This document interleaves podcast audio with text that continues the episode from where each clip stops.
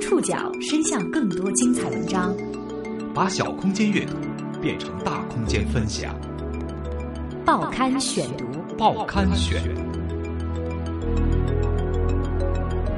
把小空间阅读变成大空间分享。欢迎各位收听今天的报刊选读，我是宋宇。今天为大家选读的文章摘自《新民周刊》的专题报道。世上没有任何一种疾病能遭受像精神疾病一样多的误解和歧视。几乎在每一座城市，治疗这类疾病的医疗机构都有一个代称，如南京的随家仓、上海的六百号。人们对精神疾病的恐惧，不仅让患者无法得到公平的看待，还连累精神科医生变成了一类特殊的人。为什么直到今天，精神病患者和精神科医生仍然受到歧视？你了解精神疾病吗？报刊选读今天为您讲述被歧视的医生和病人。先来和大家说组数据吧。根据不完全统计，中国的抑郁症患者超过三千万，失眠等精神疾病患者超过五千万。另外，根据世界卫生组织统计，全球有百分之七到百分之十的老人患有抑郁症，患身体疾病的老人，抑郁症的发病率高达百分之五十。中国疾控中心精神卫生中心在二零零九年公布的数据显示，我国各类精神疾病患者人数在一亿人以上，其中成年人群精神障碍患病率达百分之十七点五，重性精神病患人数已经超过了一千六百万。要知道。这个统计数字还是二零零九年的。有病就得治，但是长久以来，精神病院在人们心目中一直是一个令人心生畏惧、唯恐避之不及的地方。几乎在每一座城市，对于治疗这类疾病的机构都有个代称。对于极为重视健康的上海人来说，把上海各大著名医院的名称叫得全、叫得顺，从来不是问题。但唯有上海市精神卫生中心是个例外。这家医院常被自己的门牌号码六百号替代。而在咱们南京，遇到一些思维跳脱的人，南京人经常会随口开玩笑，比如说：“你是从随家仓出来的呀？”或者说：“随家仓的墙是倒下来了吗？不然你怎么在这里？”这是由于南京脑科医院位于随家仓附近，所以在南京的俗语或者是网络语言里，“随家仓”一词就被用来替代精神病院。这些个遗留的代号，是一个时代的见证，也是人们对精神疾病依旧陌生的见证。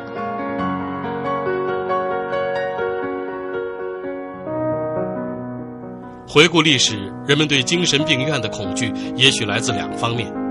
一是精神疾病本身还存在着太多未知的领域，二是人们对恐怖疯人院的共同记忆。从全球范围的历史而言，精神病院真正脱离集中营般的运行方式不过二百余年。报刊选读继续播出被歧视的医生和病人。精神疾病存在吗？这在今天似乎是一个不需要讨论的命题。但是在现代精神病学建立起来之前，精神病常常被当作厄运降临、魔鬼附身，驱除的方式千奇百怪，把人装在笼子里旋转，用水冲击头部，还有如十五世纪的荷兰画家希罗尼穆斯·博斯在《治愈愚人》里所画的那样，让头戴漏斗的人用尖刀划开精神病人的头颅，还有两人在旁边好奇的观察。他们认为这样就能将导致人得精神病的愚人石取出来，并非只有古人这样想。二十世纪六十年代，欧洲出现反精神病学的思潮和社会运动，在这种思想的拥护者眼里，精神病不是一种疾病，而完全是社会政治因素造成的，是统治阶级用于镇压异端的工具。在欧洲，精神病人曾经不被当作病人。而被看作是社会底层分子。一六五六年的敕令之后，在法国人的疯人院里，精神病人和罪犯、乞丐、性病患者和妓女被戴上镣铐关在一起。潮湿的地下室里，空气浑浊，暗无天日，他们只能够睡在发霉的草垫上，甚至隔一段时间，精神病患者还被公开展出，像动物一样被收费观看。这种情况在法国大革命时终结。一七九二年，菲利普·皮内尔被任命为比塞特医院的院长，这是巴黎当时著名的男子疯人院。这个医院里关押着大约四千人，其中大约有两百个精神错乱者。皮内尔解开了精神病人身上的铁链，让他们走出地牢，重见天日。皮内尔此举在当时冒着极大的风险，他自己也清醒地意识到，他做的事带有极强的实验性质。如果实验失败，则很容易被看成是一次政治阴谋，遭遇杀身之祸。幸运的是，他最终成功了。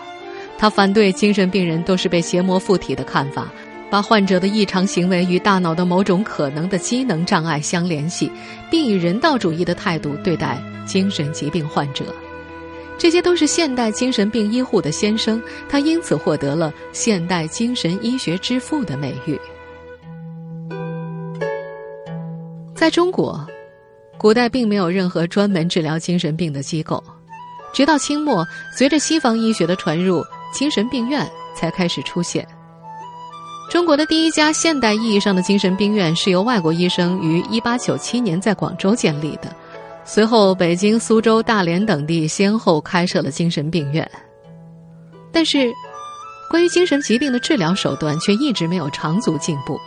与医疗技术的发展，一直到上世纪三四十年代，国内的精神病治疗机构对于精神病人是以收容、关押、捆绑为主，只有少数的富裕病人能够接受电休克、胰岛素休克治疗，这也是当时仅有的两种治疗方式。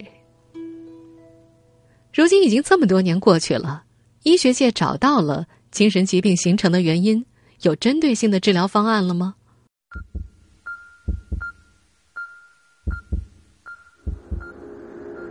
人类的大脑重量只有一点四千克左右，占普通人体重的百分之二。我们所有的精神活动都来自这个不算大却最神秘的器官。不过，科学对大脑的了解至今非常有限，因为这个原因，大多数精神疾病的致病机理并不明确，检查无法依靠仪器设备。也就是说，精神病病因不明。上海市精神卫生中心院长、精神医学专家徐一峰表示：“就目前的精神医学水平来说，精神科医生治疗的还只是患者的症状，并不清楚发病的原因，因此只能对症下药，而无法精确消除发病的源头。同时，除了老年痴呆症这样的器质性精神病，大多数的精神病还是不能依靠已经很发达的影像学的检测结果来确诊。”如果用了某种药物，患者的症状缓解，那么就证明这种药对他是有效的；反之，就要换其他的药。这种在身体疾病的鉴别诊断当中不得已才能使用的试错的方法，在精神科当中却是一种必要的手段。精神病的病因，它的发病机理能够被明确找到吗？在徐一峰看来，在未来很长的一段时间里，这依然是。精神医学研究工作者要攻克的一个最大难题。现代医学研究已经证明，大量疾病和基因有关，因而通过基因测序来寻找精神病的病因曾经被寄予厚望。他介绍说，以精神分裂症为例，这个病被证明有百分之八十的遗传度，但是根据最新的全基因组研究，影响这个疾病的候选基因位点有一百零八个之多，也就是说。发病是众多基因之间以及基因与环境之间相互作用和微笑累积，其中没有任何一个基因的致病作用大于百分之十，也就是说，基因测序的路径目前是行不通的。而动物实验建立的某些模型，其说服力依然得不到医学界的承认。比方说吧，人工制造环境，把大鼠丢到水里，强迫它游泳，让它患上抑郁症。这种机理会和人是一样的吗？对于从事精神医学研究的人来说，精神的难解之处就在于，当它存在时，你很难细致研究它的物质基础；而当物质基础方便科学家研究时，例如尸体解剖的时候，思维却早已经不存在了。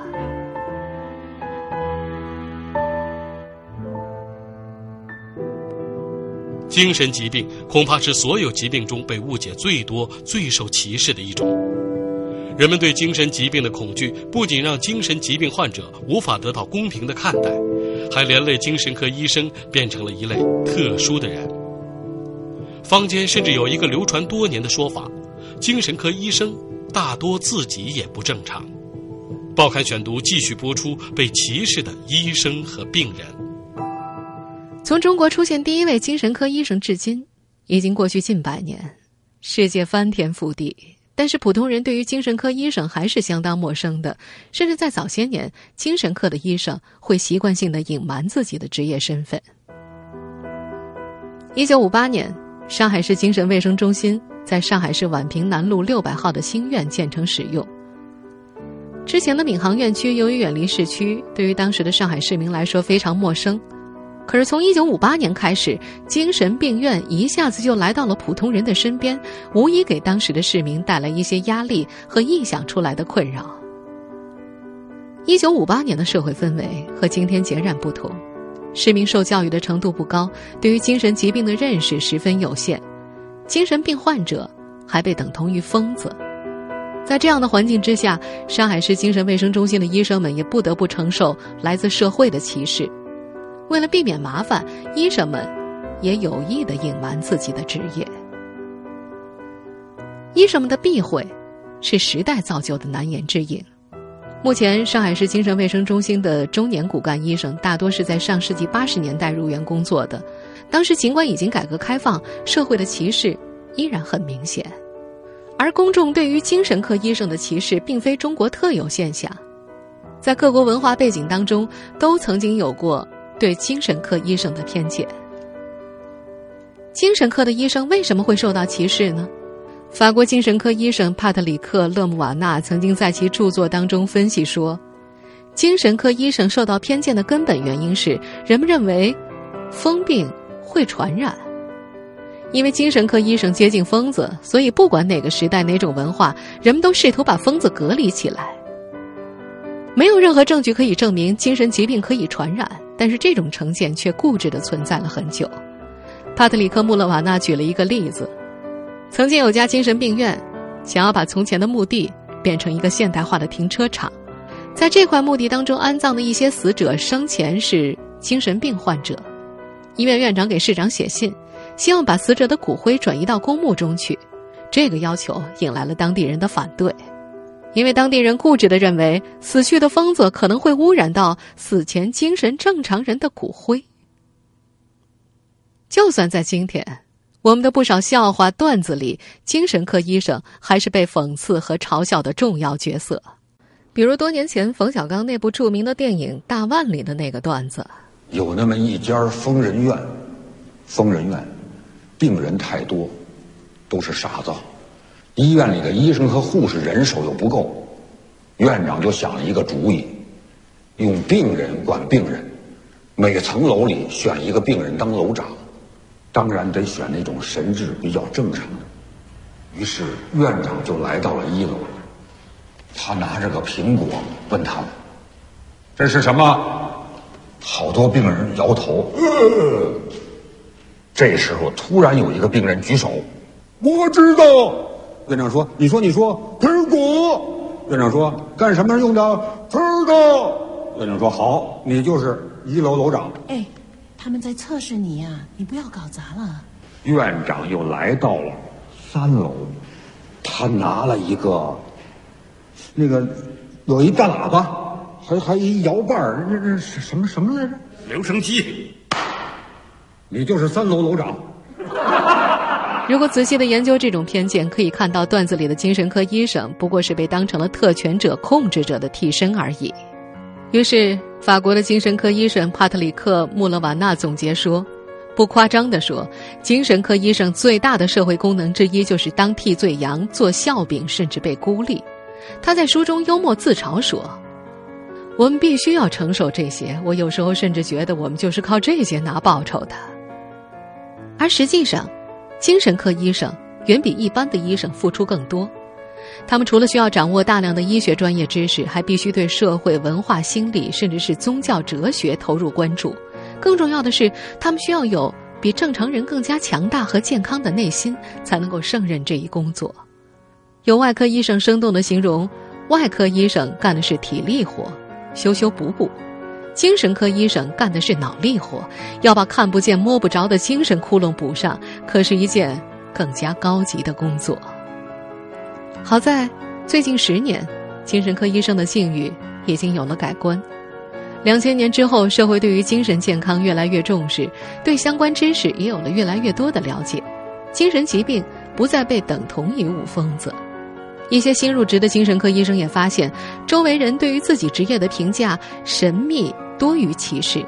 他们终于可以坦然的告诉周围的人：“我是精神科的医生。”但是这并不意味着偏见就此消失了，在很多方面，它依然存在。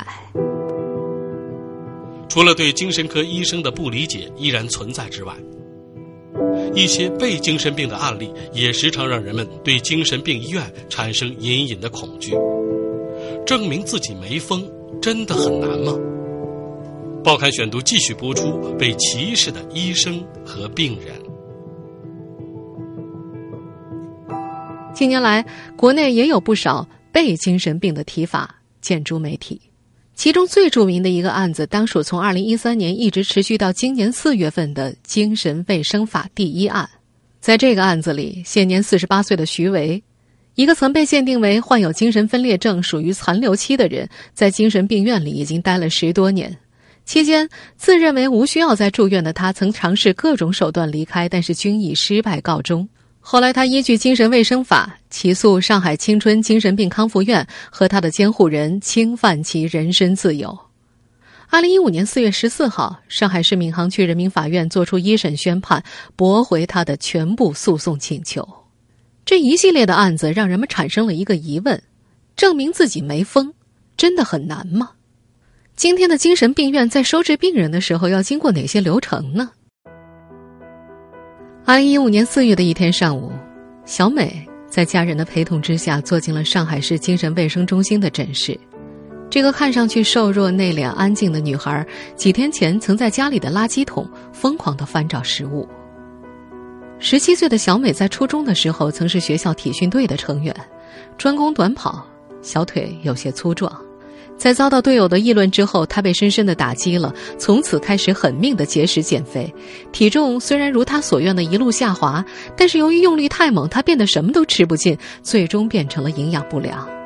正当家人带着他求医问药解决厌食和营养问题的时候，大约在求诊的十几天前，他突然进入了另外一个极端状态，开始暴饮暴食。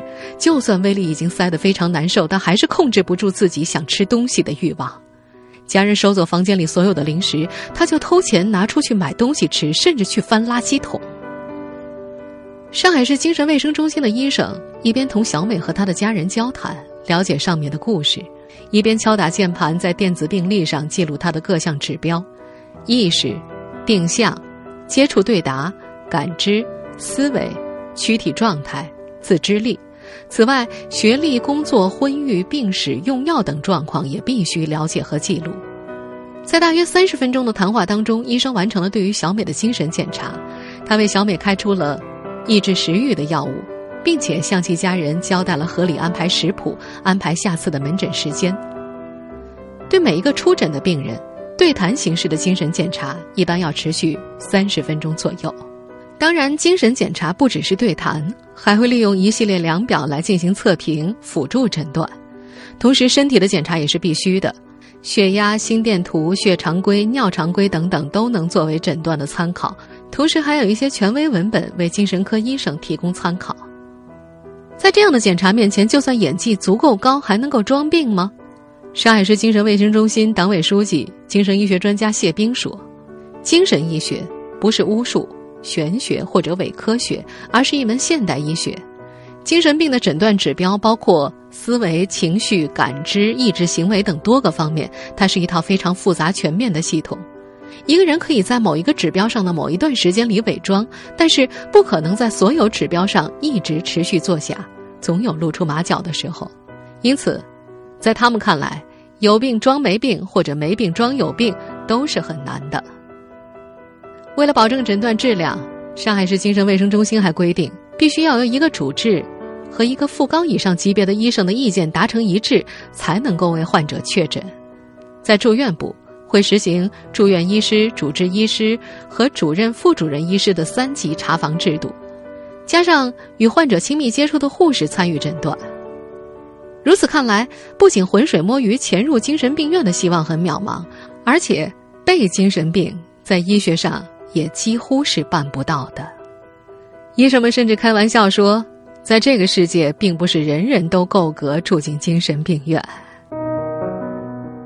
时至今日，“脑残”“药不能停”等流行用语充斥着人们的日常生活，犯精神病甚至成为我们日常娱乐的内容。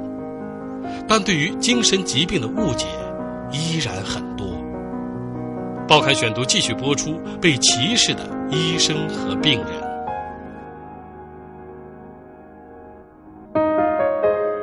一些错误的认识带来了人们在情感上对于精神疾病的羞耻感，而羞耻感会导致态度上的成见和偏见，态度进一步决定行为，歧视就由此而生了。在现实生活当中，有这样几种常见的对精神疾病的误解。误解之一：远离神经病就能远离精神疾病。调查显示。中国人各类精神障碍的终身患病率是百分之十七点六，也就是说，一百个人当中就有十七点六个人在一生当中可能会患有精神疾病。每个人在一生当中的有一段时间都可能会出现情绪或者精神方面的问题，就像是会感冒发烧一样。人们将这种现象称之为精神感冒，因此戴着有色眼镜去看待精神疾病患者，并不能够让我们远离精神疾病。正相反，去了解他们，科学的认识疾病，才能够帮助我们有效的预防和尽早的发现。误解之二，精神疾病患者都是危险的疯子。按照世界卫生组织的诊断分类，精神疾病大约有两千多种，排在前三位的是心境障碍、焦虑障碍和物质依赖相关障碍，而可能存在。意识丧失、行为失控的重性精神障碍的患病率仅占总患病人数的百分之一左右，也就是说，绝大多数的精神疾病患者都不是我们想象中的那种披头散发、手舞足蹈、危险恐怖的样子。误解之三：精神疾病患者更加容易暴力伤人。调查显示。重性精神疾病患者当中存在暴力倾向或者有暴力行为的人，大约占百分之八到百分之十；而在没有患病的普通人当中，则有近百分之二十的人使用过暴力。试想一下，如果自己生活在一个一百万人口的城市里，有暴力行为倾向的精神疾病患者大约会在一千人左右，而存在过暴力行为的普通人则达到二十万人之多。也就是说，发生暴力行为的精神疾病患者数量远远低于普通人。误解之四：得了精神疾病就无药可救了吗？根据中国疾病预防控制中心精神卫生中心在二零零九年公布的数据，超过八成的患者并不属于重性精神疾病，他们不需要住院或者特殊的监管，通过一般性治疗就可以得到康复。对于重性精神疾病患者，我国有着完善的治疗和管理规范，他们可以通过入院治疗、社区康复、家庭康复等方式回归。而社会和大众对他们的理解和关爱，也可以提高他们康复的可能性。还是回到我们今天节目一开头的那个问题：精神病患者为何会受到歧视？有一种听起来很诗意的说法是，精神病患者是无法遵守社会规则的人，而我们大多数人对少数不遵守规则的人抱有敌意。在这个假设当中。精神疾病患者除了为社会带来负担，似乎没有任何价值。但是如果从另一面来看，历史上有众多的精神病患者，却给人类留下了宝贵的精神财富。今年是荷兰画家梵高离世一百二十五周年，世界各地举办了各种活动纪念这位伟大的画家。他是后印象主义的先驱，他的艺术风格深深影响了二十世纪的艺术。梵高深受精神疾病的困扰，曾经割掉了自己的右耳，最后在三十七岁的时候开枪自杀。有人分析说，他的画作当中可以看到由精神病所引起的一些幻觉和变形，但是这些病态的表达却正好让他的作品产生了奇妙的美感。